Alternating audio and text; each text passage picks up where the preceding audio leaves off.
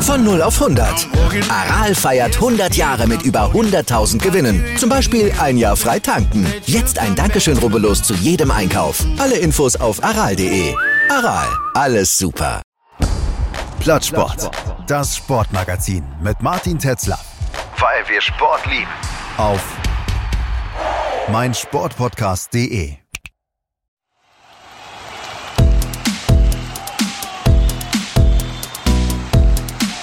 Plattsport. Der Sportpodcast.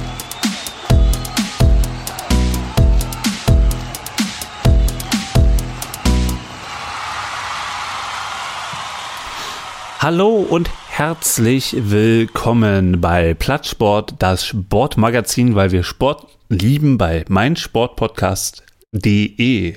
Wir haben hier die Folge 98. Mein Name ist Martin Tetzlaff. Und bevor ich mit meinem Gast heute spreche, der vor einem Jahr und zwei Monaten schon mal hier war, möchte ich noch mal kurz auf den Football-Podcast Die Coach Potatoes hinweisen. Unter anderem könnt ihr dort gerade spannende Interviews hören, unter anderem mit der Teampsychologin von Dachau Thunder aus Bayern und mit dem Präsidenten des Berliner Traditionsvereins Berlin Bears, Markus Döbler, der so ein bisschen aus dem Nähkästchen erzählt, wie ehrenamtliche Arbeit beim Footballverein in der vierten Liga aussieht. Er erzählt ein bisschen aus seiner eigenen Vergangenheit Vergangenheit und auch über die aktuelle Arbeit ähm, in der European League of Football, der ELF. Sehr, sehr, sehr spannend. Hört da mal rein. Und apropos Traditionsverein. Heute ist, wie gesagt, jemand da, der schon mal da war, ein altbekanntes Gesicht. Und ähm, er ist Geschäftsführer der Giesenberg Hallen GmbH in Herne und damit verantwortlich für die erste Mannschaft des Oberligisten, also Drittligisten Herner e.V., des Herner Eissportvereins. Hallo Jürgen Schubert, grüß dich. Hallo Martin, grüß dich. Glück auf, sagt man. Man sagt doch Glück auf bei uns im Pott, ja. Und äh, dazu passend ähm, wollte ich dir zum Aufstieg gratulieren. Ähm, du wirst jetzt sagen, ja, wir sind ja gar nicht aufgestiegen. Nee, ihr nicht. Danke. Ganz genau. Ja, schon nüchtern? Absolut, bin immer nüchtern, davon mal abgesehen. Aber ja, das war auch ein geiles Ding, ne? Also Schalke wieder hoch, war nicht unbedingt mit so zu rechnen außer in den letzten Wochen. Da hat sich das so ein bisschen äh, herauskristallisiert. Ja, schön. Ich freue mich, dass der mein Fußballclub wieder oben ist. Du kannst ja offen darüber reden. Es gibt ja andere, die dürfen nicht sagen, wen sie eigentlich mögen, aber Eishockey, Fußball, pff, egal. Ähm, ja. Aber tatsächlich mal gleich die erste Frage. Was bedeutet das für das gesamte Ruhrgebiet, wenn Schalke wieder Bundesliga spielt? Ach, unheimlich viel. sag mal, selbst zu unseren geliebten Zecken ist das eine, hat das eine Bedeutung weil das schon ein, ein Spiel ist, immer ein Derby-Spiel ist gegen Dortmund zum Beispiel oder auch das kleinere Derby gegen Bochum. Das haben die alle gerne. Also sowohl die Dortmunder wie auch die Bochumer lieben das. Die wollen das Derby haben und daran kannst du schon erkennen, was das für einen Stellenwert hat, wenn die größten Erzfeinde sich freuen, dass wir wieder da sind. Und grundsätzlich gefragt, was hat der Sport im Ruhrgebiet generell für eine Bedeutung? Also für die Menschen in einer relativ strukturschwachen Gegend. Ähm, erzähl da mal ein bisschen aus Nähkästchen. Ja, nur für, für viele und alle zu reden ist immer ein bisschen schwierig. Aber ich glaube, es hat nach wie vor einen sehr, sehr hohen Stellenwert, der Sport im Allgemeinen. Es ist etwas, wo sich der Ruhrgebietler äh, zuweilen, sagen wir mal so, sich sein, äh, sein Leben verschönert. Ja, also der geht malochen oder der ging malochen und äh, hatte dann eben als Ausgleich unter anderem seinen Sport, sein Fußball, sein Eishockey oder was auch immer. Ne? Und du trägst mit deinem Verein, dem Herner e.V., dazu bei, dass das Leben im Ruhrgebiet noch ein Stückchen schöner ist. Machst das jetzt schon seit vielen, vielen Jahren und ähm, ja, ihr habt am Wochenende ja was zu feiern gehabt. In der Halle am Giesenberg. Wie heißt nochmal die Halle im Moment? Hannibal Arena. Hannibal, das ist ein Sponsor.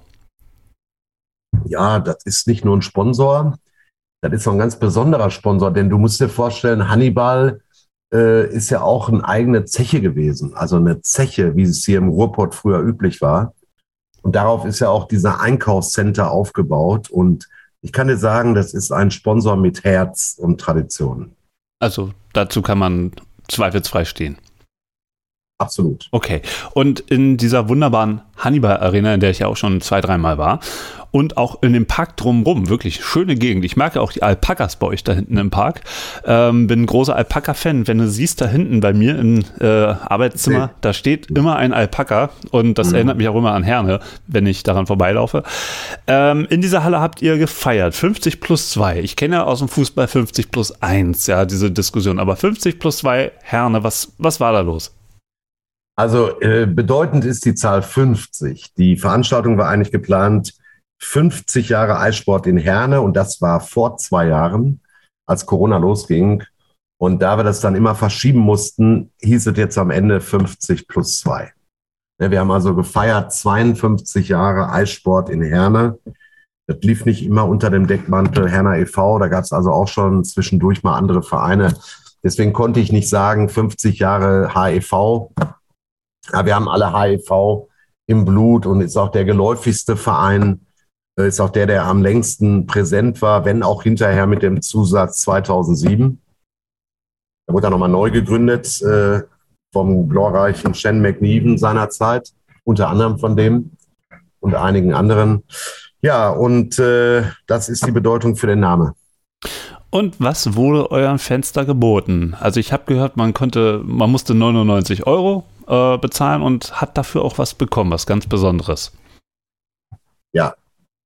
Also wir haben lange überlegt, wie wir die Veranstaltung aufziehen. Und am Ende, nach vielem Hin und Her, haben wir gesagt, wir machen eine Art Gala daraus, wollen das Wort Gala aber jetzt nicht zu hoch setzen. Also es war schon möglich, da mit normalen Klamotten hinzukommen, ja.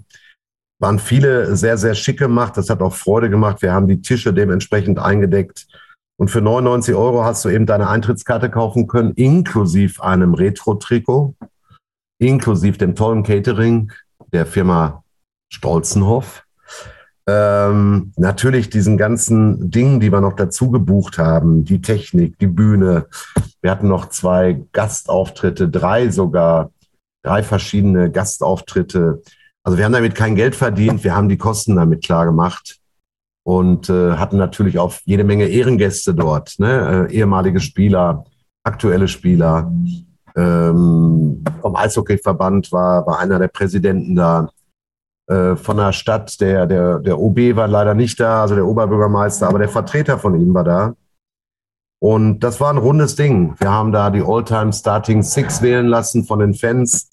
Die wurden da geehrt an dem Abend. Die All-Time Starting Six mussten alle zur Bühne, wurden natürlich ein bisschen befragt, so nach den alten Zeiten und so weiter. Und es war eine allgemein richtig super Stimmung am richtigen Ort. Und es hat richtig Bock gemacht, da zu feiern. Und ähm, grundsätzlich ist ja Eishockey im Vergleich zum Fußball eher ein Sport zum Anfassen, also dass man auch seine Akteure mal wirklich äh, zu Gesicht bekommt, äh, ein nahbares Erlebnis zwischen Fans und Spielern. Aber bei euch war das offenbar, wenn ich so den Bildern traue, noch mal eine Spur mehr und äh, eine Spur mehr Nähe und ähm, Persönlichkeit. Kannst du das ein bisschen für unsere ZuhörerInnen auch äh, mal erklären? Ja, es gab keine Begrenzung. Also jeder konnte da an jeden ran, mit jedem reden. Viele kannten sich, äh, auch wenn es manchmal nur so vom Sehen war. Äh, und du musst dir vorstellen, da waren ja wirklich Spieler und Trainer, die vor 30 Jahren aktuell waren, ja, die sind da aufgelaufen und äh, mit denen dann gleichzeitig auch dementsprechende Fans. Und natürlich waren auch ein paar Spieler bei aus den letzten zehn Jahren. Äh, da war das alles noch ein bisschen aktueller, aber das war so im Großen und Ganzen eine richtig tolle Mischung aus, aus all den Zeiten gewesen und somit war eine Riesenfreude auch auf beiden Seiten. Ne? Die Spieler, auch die Spieler haben sich gefreut, Fans zu sehen. Äh, ich weiß, dass Spieler mit Fans noch äh, feiern gegangen sind, äh, wo wir dann dicht gemacht haben irgendwann. Und äh, natürlich haben die sich auch gefreut, untereinander wieder zu sehen. Das ist ja auch so. Ne? Und äh, da Westfalia nicht mehr der äh, Sportclub Nummer eins in der Stadt ist, habt ihr auch da vielleicht eine etwas äh, besondere äh, Aufgabe ne? mit, dem, mit dem doch guten Eishockeyverein. Ja, ich denke schon. Also ich glaube, dass das musste auch gefeiert werden. Wir hatten, äh, wir hatten auch zwei besondere Anliegen, außer dass wir 50 Jahre feierten oder 50 plus zwei, habe ich meinen geschätzten Geschäftsführerkollegen Günther Till, der letztes Jahr gestorben ist, äh, nochmal geehrt mit einem besonderen Banner, was wir die Decke, an die Decke gehangen haben. Ebenso wie für den Rekordspieler von Herne, der nur in Herne gespielt hat, der über 1000 Eishockeyspiele gemacht hat. Äh, ausschließlich für Herne. Guido Drongowski, äh, auch der kam an die Decke an dem Abend. Wurde dann zugleich nochmal geehrt, kam auch in die All-Time Starting Six rein. Äh, also das war wirklich ein Abend mit Schmackes und mit dem richtigen Rahmen. Das war richtig toll. Wenn Spieler euch verlassen, ähm, wie, wie, oft bekommst du von denen noch mal eine Rückmeldung Jahre später, ähm, wie, wie, wie das Leben im Ruhrgebiet bei euch war? Ach, über das Leben würde ich sagen, nicht ganz so dramatisch viel. Ne? Also ich glaube, es gibt kaum Spieler, die im Nachgang dann sagen, mein Herne war alles scheiße oder das und das ist schiefgelaufen. Also schieflaufen kann ja immer mal was irgendwo, ne? unabhängig jetzt, wie es im, im Revier war. Ne? Aber ich glaube, dass, also ich habe jetzt nie gehört von Spielern, die weggegangen sind, die gesagt haben, im Ruhrgebiet war die Luft so schlecht. Dieses alte, dieser alte Schwachsinn. Äh, also jeder, der hier war, der sich dann mit seiner Frau oder ohne Frau dann auf den Weg gemacht hat, der wird immer festgestellt haben, dass das Ruhrgebiet alles zu bieten hat. Alles, was du willst. Äh, und, und vielleicht sogar noch ein Stückchen mehr. Und äh, von daher glaube ich, gibt's gibt's, wenn überhaupt, vielleicht gibt's ein, zwei, drei persönliche Dinge, die passiert sind, die einem nicht geschmeckt haben oder so, ja. Das ist aber völlig normal. Ich finde persönlich auch, dass das Ruhrgebiet mich jedes Mal wieder überrascht. Also ich werde von meinem Kumpel immer wieder äh, an, an, an, Orte geführt im Ruhrgebiet, äh, die Bezug haben zur Arbeit, zum Sport und bin wirklich über diese Kulturlandschaft äh, wahnsinnig begeistert. Also es macht wirklich auch eine äh, richtig große Laune, ins Ruhrgebiet zu fahren, auch die Leute da zu treffen, die ziemlich straightforward immer auf die Fresse sind und das finde ich ganz gut. Ähm, letztes Jahr sprachen wir über das besondere Verhältnis zwischen den Fans und MitgliederInnen in eurem Verein und dem Verein. Und jetzt in der vergangenen Saison gab es ja wieder Menschen in den Eissporthallen. Ähm, beschreibe bitte mal, was dir ganz persönlich das bedeutet hat, bei den Heimspielen wieder in die Gesichter der Menschen und auf gefüllte Tribünen zu blicken. Naja, ich muss die Einschränkungen davor setzen, dass die Tribünen nur halb gefüllt waren, äh, weil die Menschen einfach nicht so gekommen sind wie früher, wie vor der Pandemie. Aber mir hat das sehr, sehr viel bedeutet, genauso wie den Sportlern auch, dass wieder Menschen da sind, egal was sie dann auch sagen, ob sie uns applaudieren oder kritisieren. Es ist was anderes, als wenn das ausschließlich übers Netz passiert. Wenn man im Stadion mitkriegt, ob die Leute begeistert sind oder eben nicht begeistert sind, ist schon eine ganz andere Marke und, und macht das Arbeiten leichter und macht auch viel mehr Spaß und Freude. Ähm, mir persönlich ringt ja auch dein Engagement für den Verein großen, großen Respekt ab. Und wenn du jetzt auf die letzten zwei Jahre Pandemie blickst, wie würdest du diese Zeit einteilen und bewerten bis zum heutigen Tag?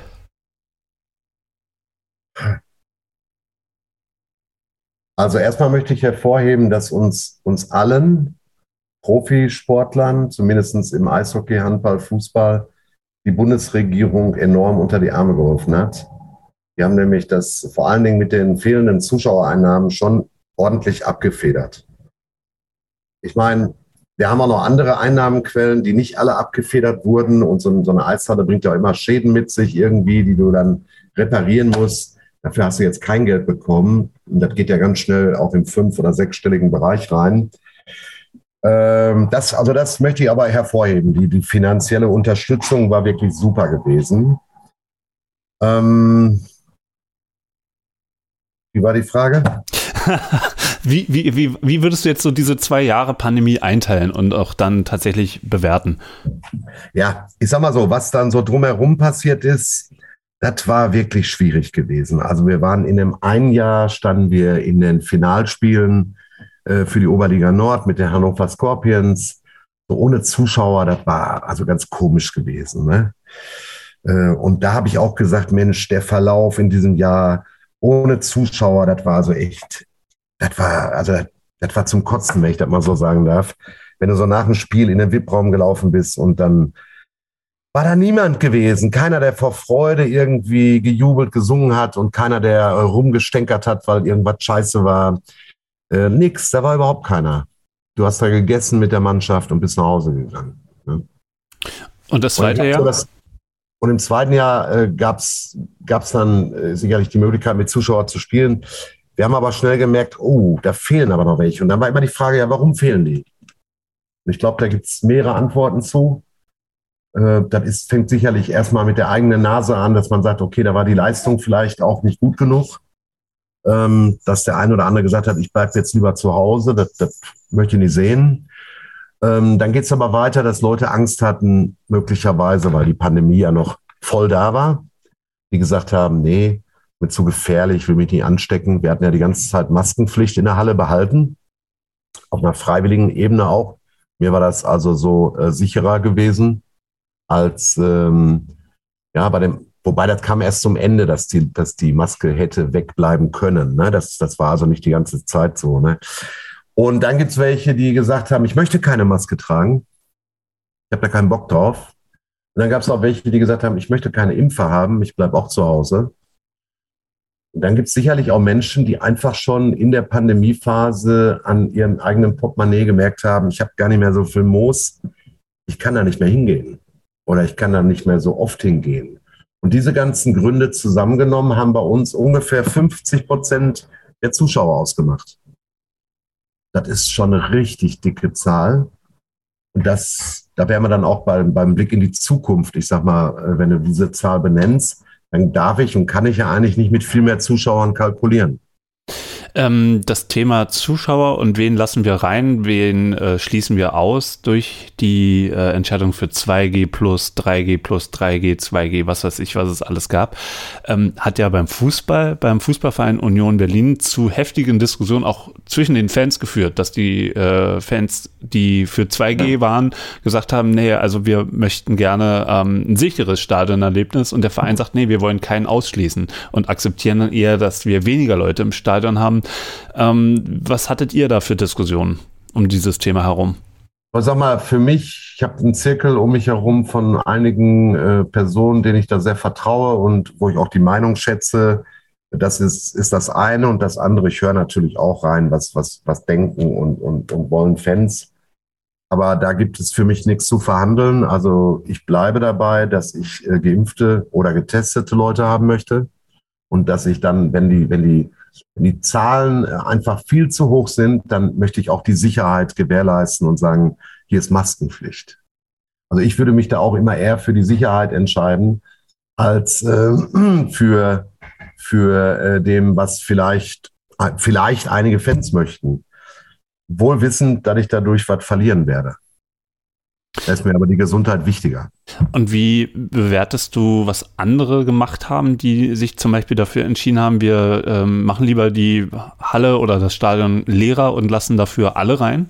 Ja, das, das soll jeder selber für sich entscheiden. Ich, wenn ich so entscheide, wie ich entschieden habe, dann kannst du daraus auch ableiten, dass mir das nicht gefällt, wenn, wenn einer sagt immer, mach voll die Hütte. Ne?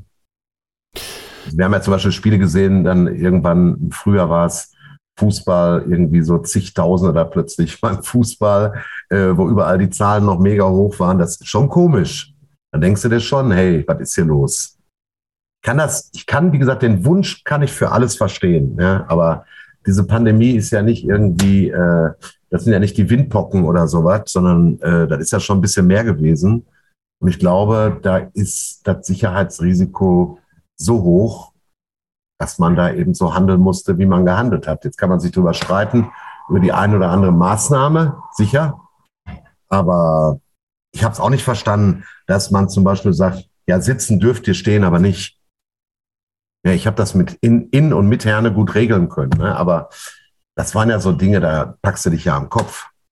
Wie blickst du auf den Herbst? Also ähm, da gibt es ja einige, die warnen vor einer möglichen Killer-Variante. Andere sagen, naja, jetzt haben wir Omikron. Also das ist eigentlich jetzt so, wenn sich ein Virus jetzt daraus entwickelt, können wir damit eigentlich ganz gut umgehen. Aber wie gehen jetzt Sportvereine damit um? Also wie bereitet ihr euch darauf vor, dass ihr eventuell im Herbst wieder ähm, Einschränkungen habt? Also unabhängig davon, was da für ein Virus eventuell aktuell sein wird, gehe ich davon aus, dass wir nach wie vor mit Corona zu tun haben werden. Und ich gehe auch davon aus, dass wir ähm, weiterhin mit zaghaften Verhalten, zaghafteren Verhalten äh, der Zuschauerseite äh, zu tun haben werden. Und das Ganze wird jetzt noch befeuert, nicht nur durch Corona, sondern natürlich auch durch den Krieg. Ne, der trägt ja sein Übriges jetzt dazu bei. Die Portemonnaire werden immer leerer. Und ich stand jetzt zum Beispiel vor der Frage, wir haben die Dauerkarten neu rausgebracht, somit auch die Eintrittskartenpreise. Ich habe lange überlegt, äh, eigentlich ist ein Euro zu wenig, weil ich an Erhöhung gemacht habe. Ich hätte zwei Euro machen müssen. Aber bin dann äh, natürlich immer wieder hin und her gerissen, weil ich auch weiß, was das für die Fans bedeutet. Aber am Ende des Tages muss ich ja mit dem Geld durchkommen. Nützt ja keinem was, wenn ich sage, ja, ich mache dem Fan den Preis gut und bin darauf das Jahr nicht mehr dabei, weil es uns nicht mehr gibt. Es spielt eine ganz große Rolle. Wie haben die Fans bisher darauf reagiert, auf die neuen Preise? Also verbal, so da wurde was mit Chris, äh, ging das so. Da war also überwiegend eher Verständnis da. Natürlich gibt es welche, die lesen sich den Artikel dann aber auch gar nicht durch und reden dann davon, äh, dass es eine Unverschämtheit wäre. eine Unverschämtheit wäre, den, den Ticketpreis um ein Euro zu erhöhen nach den Leistungen der letzten Saison. Ich meine, das eine hat mit dem anderen nichts zu tun. Also meine, meine Stadtwerke zum Beispiel oder mein Energielieferant, der hat mir jetzt schon gesagt, dass nach dem Stand heute meine Energiekostenrechnung in einem Monat, für einen Monat um circa 5000 Euro steigen wird. Das war der Stand von vor drei, vier Wochen. Der wird nicht besser gerade. Mhm du überlegst, ich mache acht Monate Eis, wo ich diesen extremen Strom brauche, dann reden wir schon mal nur beim Strom von 40.000 Euro. Dazu kommt noch Gas, dazu kommen Reisekosten, alles andere wird teurer, wie du weißt, äh, in jedem Supermarkt. Äh, die Nebenkosten der Mieten, die wir dann zu tragen haben, werden teurer und, und, und. Die Ausrüstung, das ist ein Fass ohne Boden. Also alles, was bei dir teurer wird, wird bei uns auch teurer, nur noch mal, mal 10 oder mal 20 oder mal 50, je nachdem, von was wir reden. Ne? Okay, und wie, wie, wie bereitet ihr euch darauf vor, dass das alles teurer wird? Also ihr könnt ja nicht mit den gleichen Einnahmen wie vor der Pandemie rechnen. Ähm, also das, das hört sich ja alles sehr traurig und düster an. Ah, das möchte ich nicht so bezeichnen. Also wenn, dann, wenn, wenn ihr jetzt traurig und düster, dann dann müsstest du mich ja mit Depressionen in eine Klinik einliefern. Äh, das möchte ich nicht. Ich möchte positiv bleiben. Und äh, wir haben auf der einen Seite können wir versuchen, die Einnahmenseite zu erhöhen, da wo es uns möglich ist, wie zum Beispiel an der Eintrittspreisschraube, vielleicht auch bei den anderen Eintritten, was Laufzeiten, Eisdisco betrifft, was Catering betrifft. Äh, auf der, auf der Ausgabenseite muss man versuchen, sich zu beschränken und man muss, man muss halt versuchen, mit viel Power und viel Energie die Zuschauer wieder mehr reinzukriegen mit diversen Aktionen. Ja, und gleichzeitig versuchen, die Sponsorenseite nochmal ein bisschen anzuheben. So, da müssen wir den richtigen Mix finden und uns noch ein paar Möglichkeiten offen lassen. Also wir diskutieren ja gerade, wie viele Ausländer sind möglich in der Liga äh, eventuell beschränken wir uns da auch zunächst mal selber und warten vielleicht ab. Das kann ich heute noch nicht sagen. Lass uns mal jetzt über das Sportliche nochmal sprechen. In der ja. letzten Saison lief es ja nicht ganz so gut wie in der Saison davor, wo ihr auch im Halbfinale ähm, an den Scorpions gescheitert seid. Ähm, jetzt hattet ihr sehr viel Verletzungspech. Ähm, am Ende der Saison, also was ich so gesehen habe, waren nur wenige Spieler da, die überhaupt spielen konnten und Leistungsträger waren verletzt. Ähm, was waren in dieser Saison vor allem eure Herausforderungen und welche Lehren habt ihr daraus gezogen? Also was die Verletzungen betrifft, äh, kam das alles ziemlich zum Schluss, genauso wie Corona auch bei uns zum Schluss kam, muss man auch sagen. Also ich möchte mal vielleicht so anfangen. Ich glaube, wir waren nicht so schlecht, äh, wie wir geredet wurden wenn du auch mal berücksichtigen möchtest, wir sind gelandet auf einem Tabellenplatz, wo die Clubs, die vor uns stehen, allesamt mehr Geld zur Verfügung haben.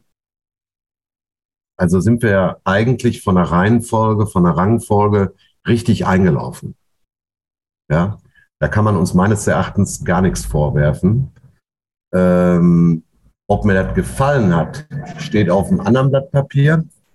Und was was Zuschauer, Fans sich manchmal so erhoffen und erwünschen, steht auch nochmal auf einem anderen Blatt Papier. Also manchmal habe ich ja das Gefühl, ich muss in Herne hier um die deutsche Meisterschaft mitspielen, um das mal überspitzt zu sagen.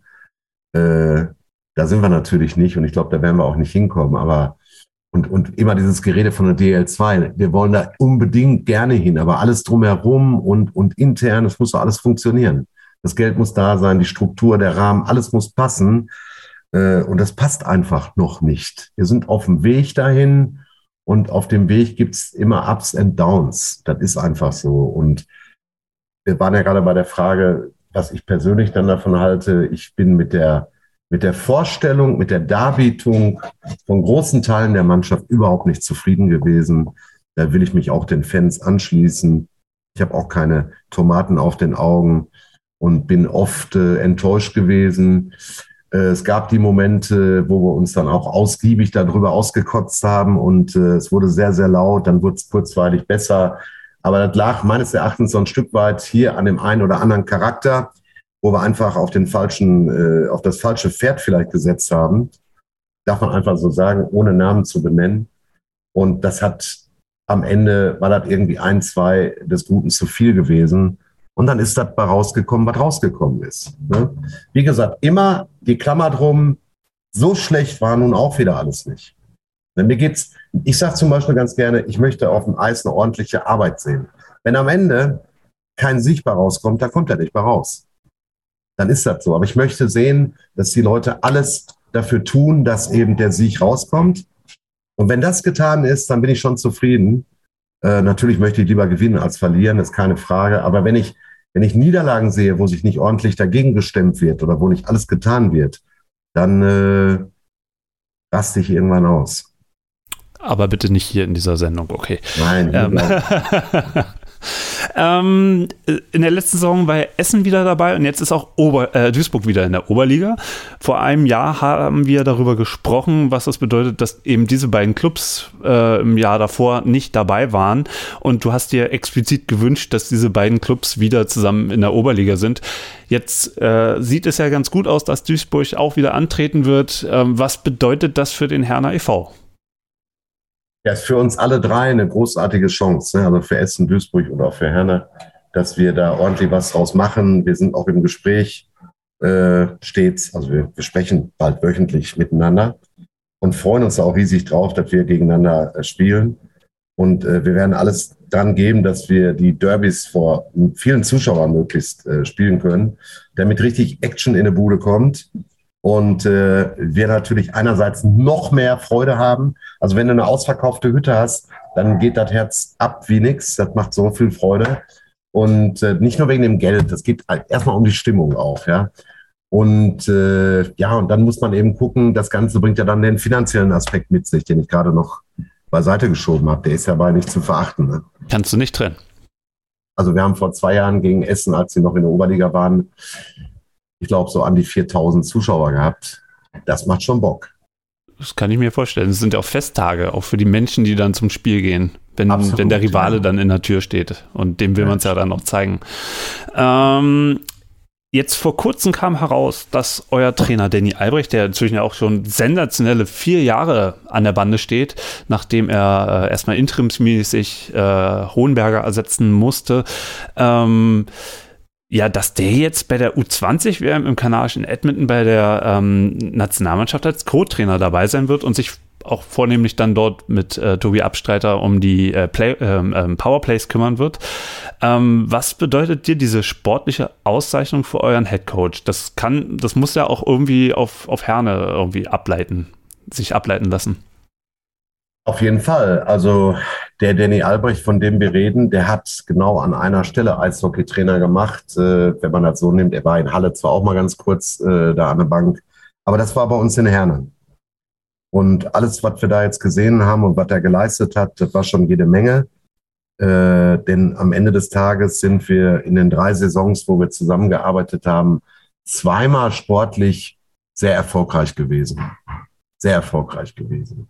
Und das war im Jahr eins da diese, diese, diese, diese äh, Playoff-Sweeps, die wir da gemacht haben, acht Siege hintereinander.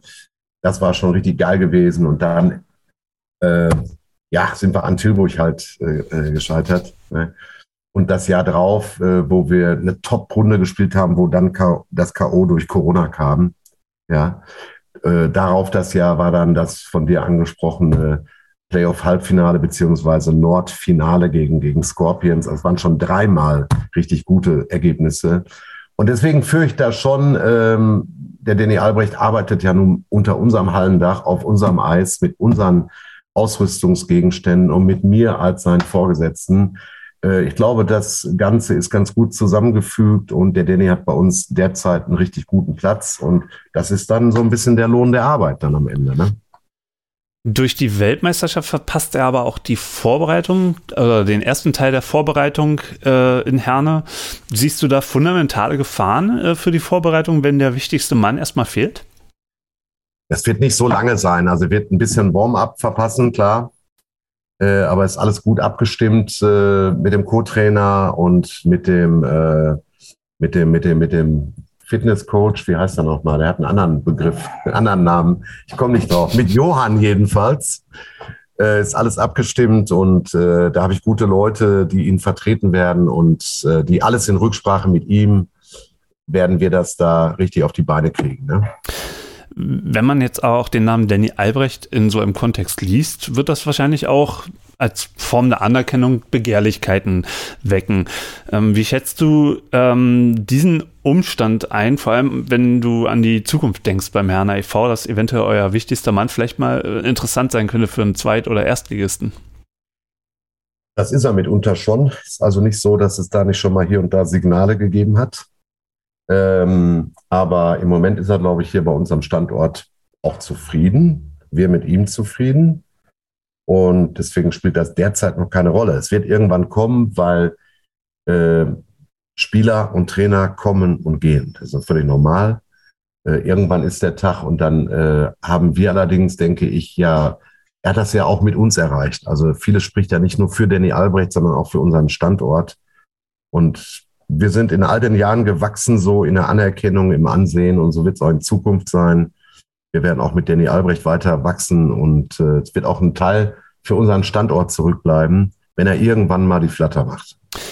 Aber du hast ja gerade über die letzte Saison gesprochen, die sehr sportlich unzufriedenstellend war. Ähm, inwiefern war da auch der Trainer ähm, mitverantwortlich für die Leistung? Ja, hauptverantwortlich.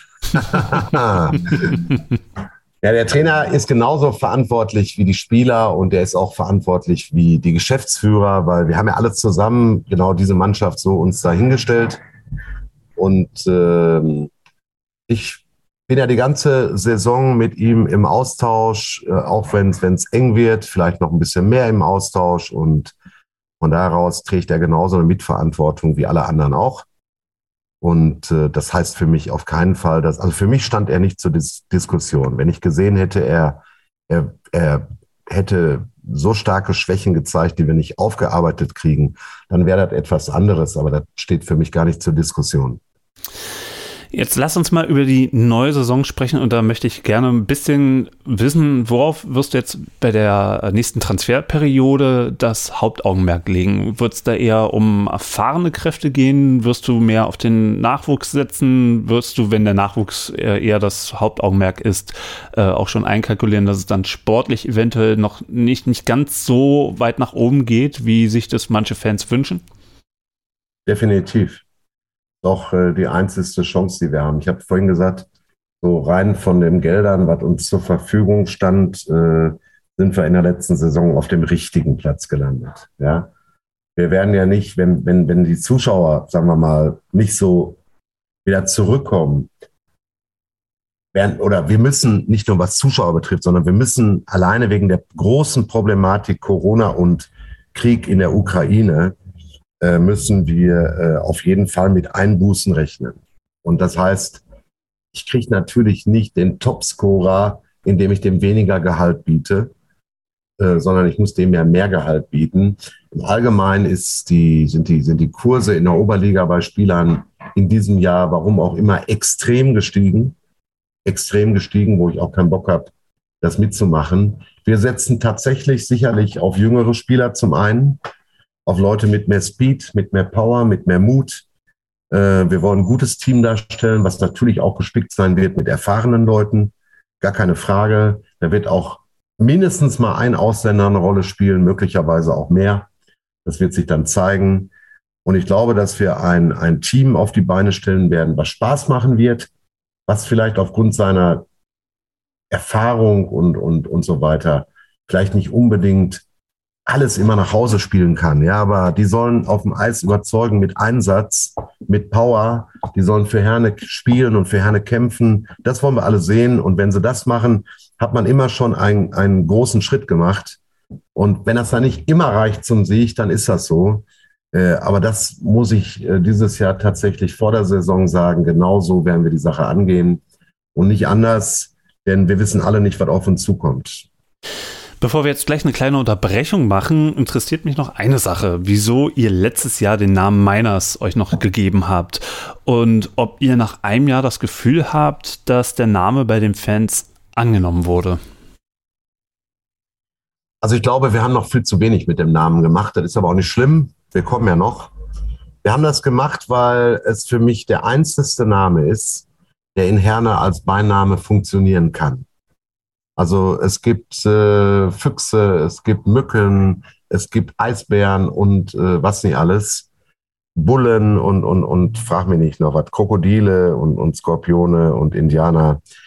Und bei uns gibt's eben die Miners, das sind die Bergleute natürlich, äh, die, die funktionieren die. Ich habe kein Tier, was ich hier noch anzüchten könnte, was in Giesenberg, die Alpakas vielleicht. Ja, genau, das, das dann hätte, ich sofort, hätte ich ein Trikot sofort gekauft, die Herren Alpakas. Ja, passt, passt nicht ganz so in meinen Sprachgebrauch. Deswegen, wir haben uns nochmal für die Miners entschieden. Es gab sie schon mal. Sie sind auch äh, sang- und klanglos, glaube ich, im ersten Jahr schon gescheitert. Wir sind nicht gescheitert und ich glaube, wir werden die Karte Miners noch viel mehr spielen. Wir wollen der Eishockeyverein fürs ganze Ruhrgebiet sein, nicht nur für Herne. Gut, dann hören wir uns jetzt gleich nach der Unterbrechung wieder. Wie viele Kaffees waren es heute schon? Kaffee spielt im Leben vieler eine sehr große Rolle. Und das nicht nur zu Hause oder im Café, sondern auch am Arbeitsplatz. Dafür gibt es Lavazza Professional. Kaffee am Arbeitsplatz, der genauso lecker schmeckt wie in eurem Lieblingscafé. Die perfekte Kaffeelösung für jede Art von Unternehmen. Klein, mittel, groß. Ihr habt auf jeden Fall einen Kaffee, der schmeckt. Die richtige Motivation für eure Arbeitstage. Alle Infos zu Lavazza Professional findet ihr auf lavazzapro.de mit allen Kaffeelösungen für euer Büro.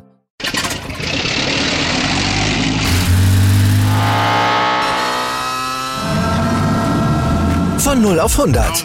Aral feiert 100 Jahre mit über 100.000 Gewinnen. Zum Beispiel ein Jahr frei tanken. Jetzt ein Dankeschön, rubbellos zu jedem Einkauf. Alle Infos auf aral.de. Aral, alles super. Herzlich willkommen zurück bei Plattsport, das Sportmagazin, weil wir Sport lieben, bei meinsportpodcast.de. Mein Name ist Martin Tetzlaff und ich habe heute Jürgen Schubert zu Gast, den Geschäftsführer der Giesenberg Hallen GmbH und damit der ersten Mannschaft des Herner e.V.s, die ja jetzt seit einem Jahr als Miners in der Oberliga Nord antritt.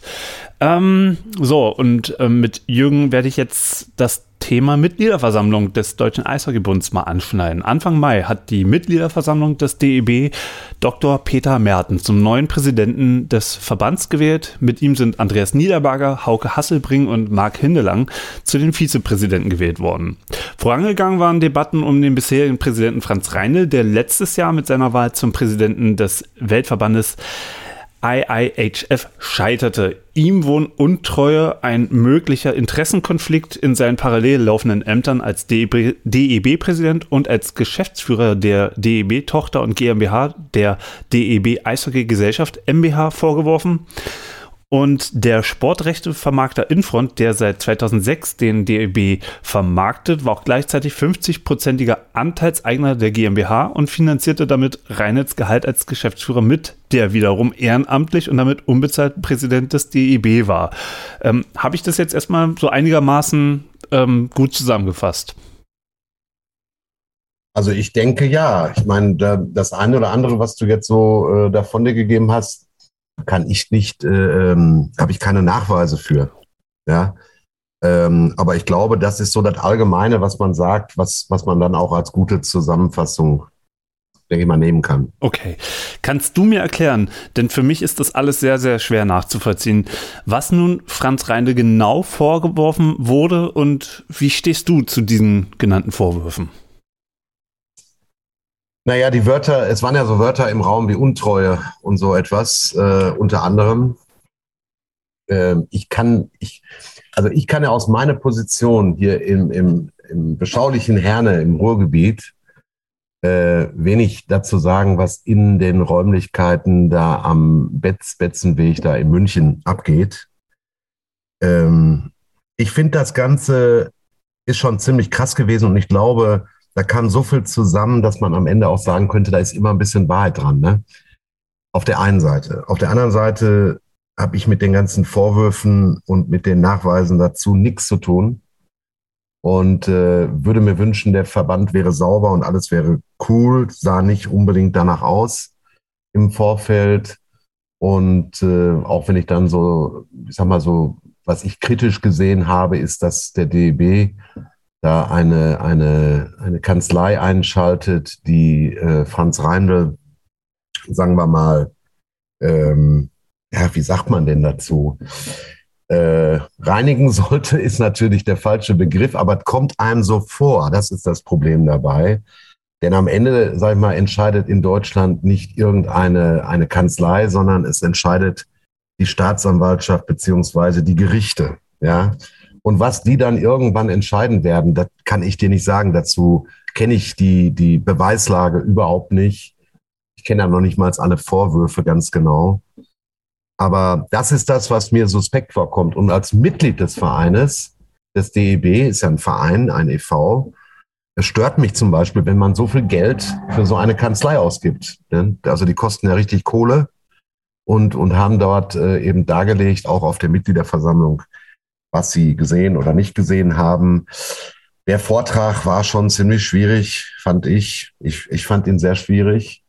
Andere mögen es anders gesehen haben, aber ich fand es sehr schwierig und für mich ist damit nichts vom Tisch. Das kann ich deutlich sagen, aber ich bin jetzt auch nicht derjenige, der da nachhechelt. Äh, das, wie gesagt, haben andere zu verantworten und müssen andere machen. Ähm, ich bin jetzt beim neuen Vorstand, der da ist. Dem gilt es, meine Aufmerksamkeit zu geben. Und äh, ich bin mit dem gewählten Vorstand zunächst mal sehr zufrieden und freue mich auf die nächste Zeit. Das ganze äh, Problem um Franz Reine ging ja hoch bis zum Deutschen Olympischen Sportbund, beziehungsweise um genau zu sein, bis in die Ethikkommission des mhm. äh, DOSB unter Anführung des ehemaligen Bundesministers Thomas de Maizière. Ähm, der riet letzten Oktober, obwohl es äh, für sich, also der Sportbund, ähm, äh, obwohl es mhm. für sich keine Zuständigkeit sah, dringend dazu, Zitat, dringend, ähm, den vom Vorsitzenden des Hessischen Eishockeyverbandes Hendrik Jan Ansink geäußerten Vorwurf, dass eine verdeckte Finanzierung der ehrenamtlichen Arbeit des DEB-Präsidenten Reindl vorlag, unabhängig und umfassend zu prüfen. Dazu die Vorsitzenden der Verbände in Sachsen-Anhalt, Schleswig-Holstein und Thüringen richteten an den Deutschen Eishockeybund ein Schreiben, in dem sich der Verband konkret zu den formulierten Vorwürfen äußern sollte. Ähm, hast du äh, auch von diesem Schreiben gehört? Ja, natürlich habe ich davon gehört, klar. Wurden die Fragen zu deiner Zufriedenheit bis heute beantwortet? Nein. Nein, wurden sie nicht. Und das äh, habe ich auch an der richtigen Stelle angebracht, also an denjenigen, der die Antworten hätte geben müssen. Die wissen, dass ich mit Antworten eigentlich rechne. Die wurden aber nicht gegeben. Also für mich wurden sie nicht alle gegeben. Und äh, ja, das ist dann halt noch offen. Aber wie gesagt, auch das weiß ja ein Staatsanwalt und der ermittelt ja nun, was davon nun äh, richtig oder falsch ist. Ähm, um diese Vorwürfe an Franz Reine zu entkräften, wurde ein äh, Privatgutachten äh, vom Deutschen Eishockeybund an, äh, äh, gelassen. Und wenig, wenig überraschend wurde festgestellt, Reindl hat sich nichts zu Schulden kommen lassen. Mhm. Und inzwischen hat äh, der hessische Eishockeyverband äh, Strafanzeige gegen Reindl und der NRW-Verband gegen Reindl und dem ehemaligen Vize Berthold Wipfler wegen des Verdachts der Untreue erstattet. Und tatsächlich wird, wie du es ja auch gerade gesagt hast, die äh, ermittelt immer noch die Staatsanwaltschaft gegen Reindl, für den das Thema mit dem Privatgutachten erledigt sei. Ähm, bei der Mitgliederversammlung, die nun ein neues Präsident wählte, wurden für einen gemeinsamen Neuanfang Anträge zum Thema Reindl zurückgezogen. Und für mich mhm. klingt das alles nach einem sehr, sehr brüchigen und äh, fragilen Frieden. Das ist auch ganz schwierig, äh, jetzt, dass ich dir dazu irgendwas sage. Also ich muss sagen, Ich fand die Stimmung zum Teil bei der Mitgliederversammlung nicht so schön, weil gerade am Anfang der Versammlung von dem Kollegen Wipfler ordentlich zurückgefeuert wurde, nochmal Richtung der gerade von dir genannten Person. Äh, ich hätte mir jetzt gedacht, wenn man da jetzt was zurückzieht, dass da auch eine gewisse Ruhe erstmal vorherrscht. Denn äh, sonst ist das ja für mich kein Kompromiss. Das, das ist ja dann nach wie vor Feuern aus allen Rohren. Und äh, ja, ich habe die Frage vergessen. Heute schon zum zweiten Mal. also für mich, ich habe auch gar keine Frage gestellt. Ich habe nur gesagt, für mich klingt das nach einem sehr, sehr fragilen Frieden, der da gestellt, äh, ja. Äh, also ich dem nicht, dass er unbedingt geeinigt hat. Genau, ich glaube auch nicht, dass der unbedingt da ist, der Frieden. Ne? Also man hat schon versucht, die, die, die, die Versammlung jetzt sagen wir mal sauber durchzukriegen. Das ist auch gelungen, finde ich. Und äh, der Frieden, glaube ich, ist gerade bei zwei, drei Landesverbänden und vielleicht auch noch darüber hinaus anderen nicht unbedingt da.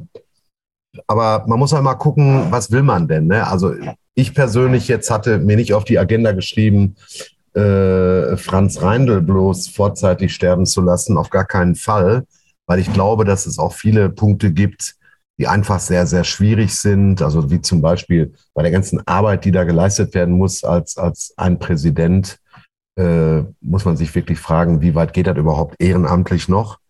Dass man da überhaupt zu solchen Konstrukten greifen musste, wie äh, dieser GmbH, um die es da ging, und dem EV.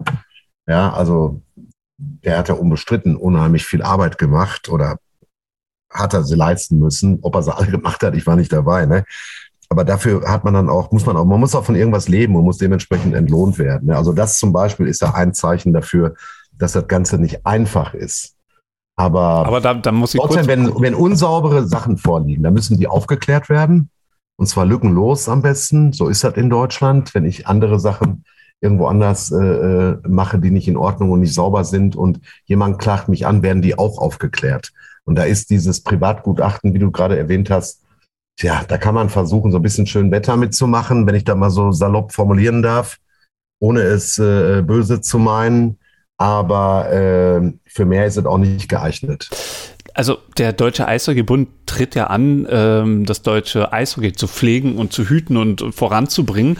Und wenn man dann aber ähm, quasi an einen Rechtevermarkter gebunden ist äh, über Geschäftsbeziehungen, ähm, der sozusagen eigentlich gar nicht ausgetauscht werden kann, weil jeder andere Anbieter sozusagen eigentlich faktisch keine Chance hat, ähm, zum Zuge zu kommen, ähm, dann geht das am Ende doch eher auf Kosten des Verbandes, also weniger im Interesse ja. der Verbande. das Verbandes. ist aber jetzt ein bisschen so daher formuliert, denn ich sag mal, ich kann ja auch als, als Verein, als Gesellschaft, was auch immer, mit irgendeinem irgendeinen Exklusivvertrag schließen, dann bin ich gebunden für die Zeit, die da herrscht. Dafür kriege ich eine Gegenleistung. Also es gibt ja immer ein Geschäft, äh, geht ja immer von zwei Seiten, geht ja nicht nur einseitig. Und dann ist dieses Geschäft geschlossen. Wenn das Geschäft nachweislich äh, bewusst schlecht geschlossen wurde, dann glaube ich, ist was verkehrt gelaufen. Aber das alleine würde ich jetzt niemandem vorwerfen wollen. Ne? Ich meine, ich kann Infront nicht bewerten. Man hört immer mal was, aber dafür bin ich auch nicht zuständig. Ist nicht eine Mitgliederversammlung auch da, Streit auszutragen und nicht nur ähm, den alten Präsidenten mit Blumen und warmen Worten zu verabschieden? Ähm, also so stelle ich mir eine Mitgliederversammlung vor, die im Interesse auch des Verbandes dann sich konstituiert eben genau die Sachen anzusprechen, die nicht laufen. Und man hört ja, ähm, Zitat, ähm, ein, ein, ein, es hätte alles ein hässliches Ende nehmen können, äh, wenn, wenn diese Sachen dort vor Ort ausgetragen worden wären bis zum Schluss. Und man hat sich ja dann doch äh, des lieben Friedenwillings äh, ähm, eher zurückgehalten. Und am Ende hat man gesagt, wir machen jetzt äh, eine, ein neues Präsidium und das wird einstimmig gewählt. Das soll einen guten Start haben. Mhm. Ich weiß nicht. Also ich bin da so ein bisschen zwiegespalten. Ich meine, will damit nicht alles entschuldigen, aber wir sind in Zeiten des Krieges ähm, und fangen jetzt mit solchen Geschichten hier an, mit denen wir uns beschäftigen müssen. Sag mal, da finde ich jetzt automatisch schon, dass jeder innen in sich eine, eine, einen Wunsch verspürt, dass man möglichst äh, mit Harmonie hier sich begegnet. Dass das nicht immer geht und dass man sich auch kritisch auseinandersetzen muss, das ist mir völlig klar. Und das hätte man vielleicht auch noch intensiver auf dieser, auf dieser Versammlung machen müssen. Aber ich sag mal, auch da wieder nochmal zurück zu den Leuten, die das vielleicht so ein bisschen angefeiern haben, das Thema. Am Ende haben sie gespürt, dass sie auch ein bisschen vielleicht bei der einen oder anderen Stelle noch alleine waren. Warum auch immer, kann ich nicht bewerten, kann ich nichts zu sagen. Und ich sag mal, dann ist das Unterfangen natürlich noch schwieriger. Und da überlegt man sich das vielleicht, ohne dass ich da jetzt was rein interpretieren möchte. Ne? Du hast die neue Führung des DEBs jetzt mitgewählt, das neue Präsidium um äh, die genannten Männer. Stell mir diese doch mal vor, die jetzt die Geschicke des Verbandes leiten. Also im Grunde genommen, sage ich mal, kenne ich äh, nur Mark Hinderlang persönlich. Äh, mit dem habe ich zu tun gehabt. Die anderen kann ich dir nicht weiter vorstellen, weil ich sie gar nicht so kenne. Ich weiß zwar, wer sie sind und wo sie herkommen, aber ich habe mit denen noch nie gearbeitet, geschweige denn äh, großartig Wörter gewechselt. Mit dem einen oder anderen gar noch nie ein Wort gewechselt. Also die, die kann ich dir nicht vorstellen. Sorry. Okay, es gab keine Gegenkandidaten. Also hättest du dich auch bei so einer äh, um, äh, Abstimmung enthalten können, wenn du sagst, ich kenne die nicht, ich weiß nicht, wofür die stehen? Natürlich, aber die haben sich ja vorgestellt, äh, alle, auch bevor sie gewählt wurden, sodass man schon dazu ein bisschen was wusste. Ähm, und äh, natürlich, jeder konnte sich enthalten. Es gab auch Enthaltungen. Es gab, weiß nicht, ob es Gegenstimmen gab, wenn dann nur ganz, ganz wenige, aber es gab vor allen Dingen auch Enthaltungen, ja. Merten war Aufsichtsratsvorsitzender der DL2, also Profi-Eishockey. Hasselbringen ja. kommt aus Bremerhaven von den Fishtown Penguins, Profibereich. Die äh, Söhne von Andreas Niederberger spielen beide DL, alles Profibereich. Ähm, es klingt fast so, als hätte sich da der Profibereich äh, sehr durchgesetzt. Und als Vertreter eines Oberliga-Clubs, glaubst du, dass diese Person ausreichend auch die Interessen der unterklassigen Vereine und des unterklassigen Hockeys im Blick haben bzw. haben werden? Bleiben wir mal bei Andreas Niederberger, dessen Söhne DL dann spielen. Die haben irgendwann mal ähm, in der U20 gespielt, in der U17 gespielt. Also die kommen aus dem Nachwuchs. Ja, also die wissen schon, was der Nachwuchs bedeutet. Und die wissen schon, was die Landesverbände bedeuten. Und die Landesverbände haben ja auch eine ordentliche Stimme beim DEB. Und äh, die werden sich da nach wie vor, denke ich, durchsetzen äh, mit ihren Anliegen, so wie man das in einer in der Demokratie macht. Ne? Ähm, man kann nicht alles äh, durchsetzen, was man auf dem, auf dem Sender hat. Man muss das immer in einer großen Gemeinschaft äh, berücksichtigen und beraten. Aber ich glaube das nicht, weil der Verband ohne seinen Nachwuchs auch nur noch die Hälfte wert ist. Ganz einfach. Also wir als Oberligen, Oberligisten tragen da auch erheblich äh, zur Finanzierung mit bei vom Deutschen Eishockeybund, wobei man sagen muss, wir sind mit unserer ersten Mannschaft auch im Grunde genommen professionell. Ja. Ähm, ihr konntet ja auch in Corona-Zeiten spielen, also habt ihr einen gewissen Profi-Status von der Politik Natürlich, natürlich, aber trotzdem gibt es ja auch hinter jeder Gesellschaft, hinter jeder ersten Mannschaft gibt es einen Nachwuchs. Und da muss auch jedem klar sein, dass der Nachwuchs sehr wichtig ist. Und äh, den Nachwuchs gilt es weiter zu vertreten. Also ich sehe da jetzt erstmal keine Hürden oder Barrikaden. Ich wüsste auch nicht, was Franz Reindl dann besser gemacht haben soll im Sinne des, des der Vereine, im Sinne des Nachwuchses. Ähm, ich sag mal, die Konzepte, die die letzten Jahre da gemacht wurden, die sind hm, unter anderem natürlich auch gemacht worden, weil Geld benötigt wird oder wurde. Das ist auch völlig in Ordnung, völlig klar. Manchmal war es nicht so klar, aber äh, ich verstehe das schon. Und deswegen glaube ich nicht, ich glaube nicht daran, dass es schlechter wird man muss auch sagen, Franz Reindl war unheimlich lange im Amt. Und ich, das ist keine Kritik an Reindl. Eigentlich schätze ich Reindl auch. Aber irgendwann wird man auch vielleicht ein bisschen amtsmüde. Ja, und äh, vielleicht muss auch mal ein neuer Wind her. Das ist auch wichtig.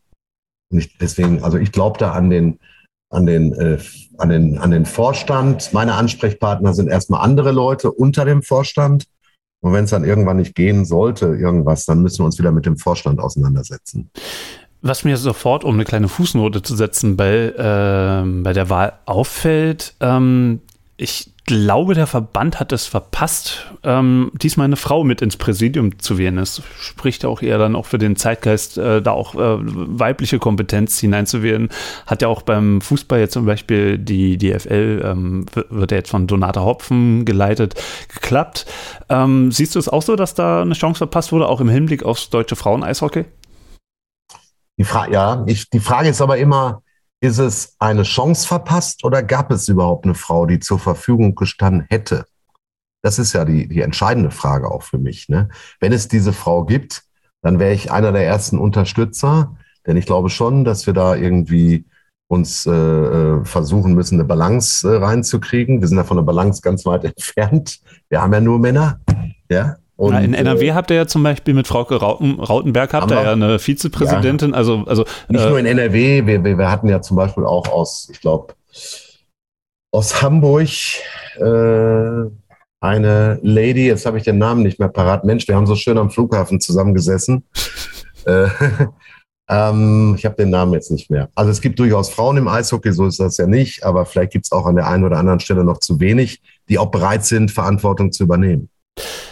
Das ist das eine, aber ähm, natürlich die, die Auswahl der, der Kandidaten, die jetzt am Ende gewählt wurden, wurden wiederum von Männern äh, ähm, ausgewählt. Also man hat so den, man kriegt so ein bisschen den Eindruck, dass da ähm, da auch nicht wirklich der, der Einfluss vom weiblichen Geschlecht gewünscht ist. Das möchte ich jetzt nicht bestätigen, weil ich nicht beurteilen kann, ob da überhaupt weibliches Geschlecht zur Verfügung gestanden hätte. Gut.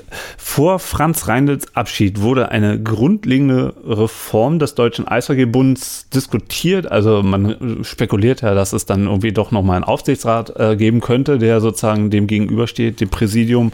Ähm, du hast unter, un, unter anderem vor einem Jahr beklagt, dass der DEB den von den Vereinen gezahlten Beiträgen zu wenig Gegenleistung liefert. Ähm, mhm. Was hat sich da in den letzten 14, 15 Monaten getan? Na, ich sag mal so, mein Verhältnis ist derzeit zu den Verantwortlichen, mit denen ich zu tun habe, nicht unbedingt das Allerschlechteste. Ich glaube aber nicht, dass sich da äh, besonders viel äh, gedreht hat an dem Thema. Ich finde nach wie vor, dass wir relativ viel Geld einzahlen und somit das Gesamtkonstrukt eben doch mehr mitfinanzieren, als wir zurückbekommen.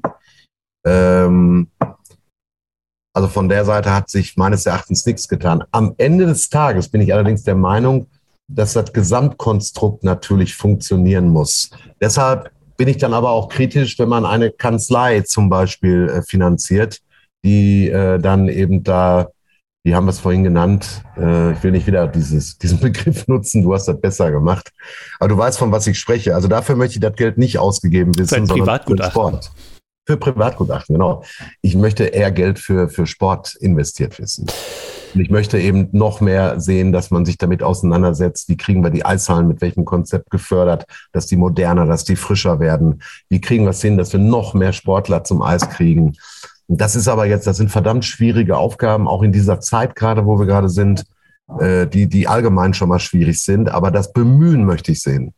Jetzt ähm, hat ja ähm, bei äh, Olympia die Nationalmannschaft ähm, nicht ganz so stark gespielt, wie man sich das erhofft hat. Man hat jetzt dann mit Toni Söderholm den Vertrag äh, verlängert. Jetzt war ja gerade die Weltmeisterschaft in Finnland. Da ist man leider im Viertelfinale gegen Tschechien ausgeschieden. Ähm, und jetzt so, also so stehen ja sozusagen auf vielen Ebenen Aufgaben an, ähm, die äh, der Deutsche Eishockey-Bund bewältigen muss. Wenn du jetzt äh, an das neue Präsidium denkst und an die äh, Zukunft des deutschen Eishockeys als Ganzes, ähm, was versprichst du dir von der Arbeit von diesem neuen Präsidium? Das waren ja gerade so die Punkte, die ich schon gesagt habe. Ne? Also das dass ich möchte sehen, wie man sich darum kümmert, dass äh, die, dass man, dass man Kinder zum Sport bekommt. Ich möchte sinnvolle Regeln sehen, die, die auch eine, ja, die auch, sagen wir mal, eine, eine gewisse Zuverlässigkeit mit sich bringen. Nicht, dass jedes Jahr immer wieder was anders gemacht wird, ne? Äh, ob das nur mit Ausländerregelungen ist oder, oder mit, mit, mit allgemeinen Szenarien, äh, was man da wieder verändert. Das muss bleiben, damit wir die Zuschauer binden. Wir müssen die Spieler da reinkriegen, die jungen Spieler da reinkriegen. Wir müssen die Eishallen und nicht nur die DEL-Dinger, die sind von alleine schon modern. Wir müssen die anderen Eishallen, da wo das Eishockey anfängt, die müssen wir in Schuss kriegen. Und da muss es Konzepte geben, da muss es weitere Unterstützung geben. Die gibt es schon zum Teil, aber die muss noch intensiver in meinen Augen sein. Jürgen, was wünschst du dir jetzt so für die nächsten zwölf Monate, wenn es jetzt erstmal nur um deinen Verein geht? Um meinen Verein geht. 1600 Zuschauer im Schnitt. Spannende, geile Spiele. Äh, wir müssen nicht immer als Sieger vom Eis gehen, aber ich möchte eine Mannschaft sehen, die sich für Herne äh, wirklich zerreißt. Und ich möchte gerne in die Playoffs äh, kommen und dort tolle, spannende Spiele spielen. Ziel offen. Und persönlich für dich? Für mich wünsche ich mir, äh, jetzt habe ich alles gegeben für meine Gesundheit. Ich trinke nicht, ich rauche nicht. Äh, jetzt muss ich wieder ein bisschen Sport machen, damit ich meine Plauze wegbekomme und wieder ein bisschen fitter werde. Äh, für mich wünsche ich mir natürlich Gesundheit. Da kann ich dir einen Tipp geben. Seit 1. Januar trinke ich im Grunde keinen Alkohol mehr und habe äh, über 10 Kilo abgenommen, weil na, Alkohol, man na, hat ja dann doch irgendwie mehr Hunger, wenn man mehr was trinkt und man bewegt sich weniger, man ist träger. Also da hast du schon mal den ersten Schritt gemacht und äh, ich bin sicher, die Plauze ist bald weg. okay, danke dir. Ich wünsche auch alles Gute. Bis bald. Lieber Jürgen, ich danke dir für unser Gespräch und ja, für den Sommer jetzt ein gutes Händchen beim Aufbau der Mannschaft und äh, dem Herner e.V. eine erfolgreiche Spielzeit 2022, 2023. Und liebe Hörerinnen und Hörer, ich wünsche euch auch alles Gute, bleibt gesund und wir hören uns dann demnächst wieder hier an dieser Stelle. Alles Gute. Ciao.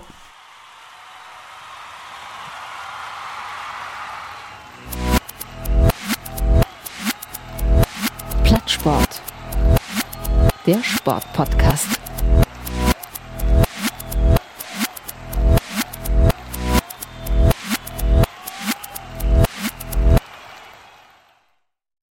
Übrigens, eine Sache noch. Besucht Plattsport bei Instagram, Facebook und plattsport.de, abonniert unseren Podcast und hinterlasst uns gerne bei Apple Podcast oder Spotify eine Bewertung. Vielen Dank und bis zum nächsten Mal.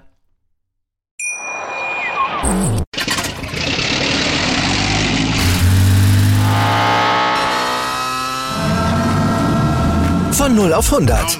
Aral feiert 100 Jahre mit über 100.000 Gewinnen. Zum Beispiel ein Jahr frei tanken. Jetzt ein Dankeschön, rubbellos zu jedem Einkauf. Alle Infos auf aral.de. Aral, alles super.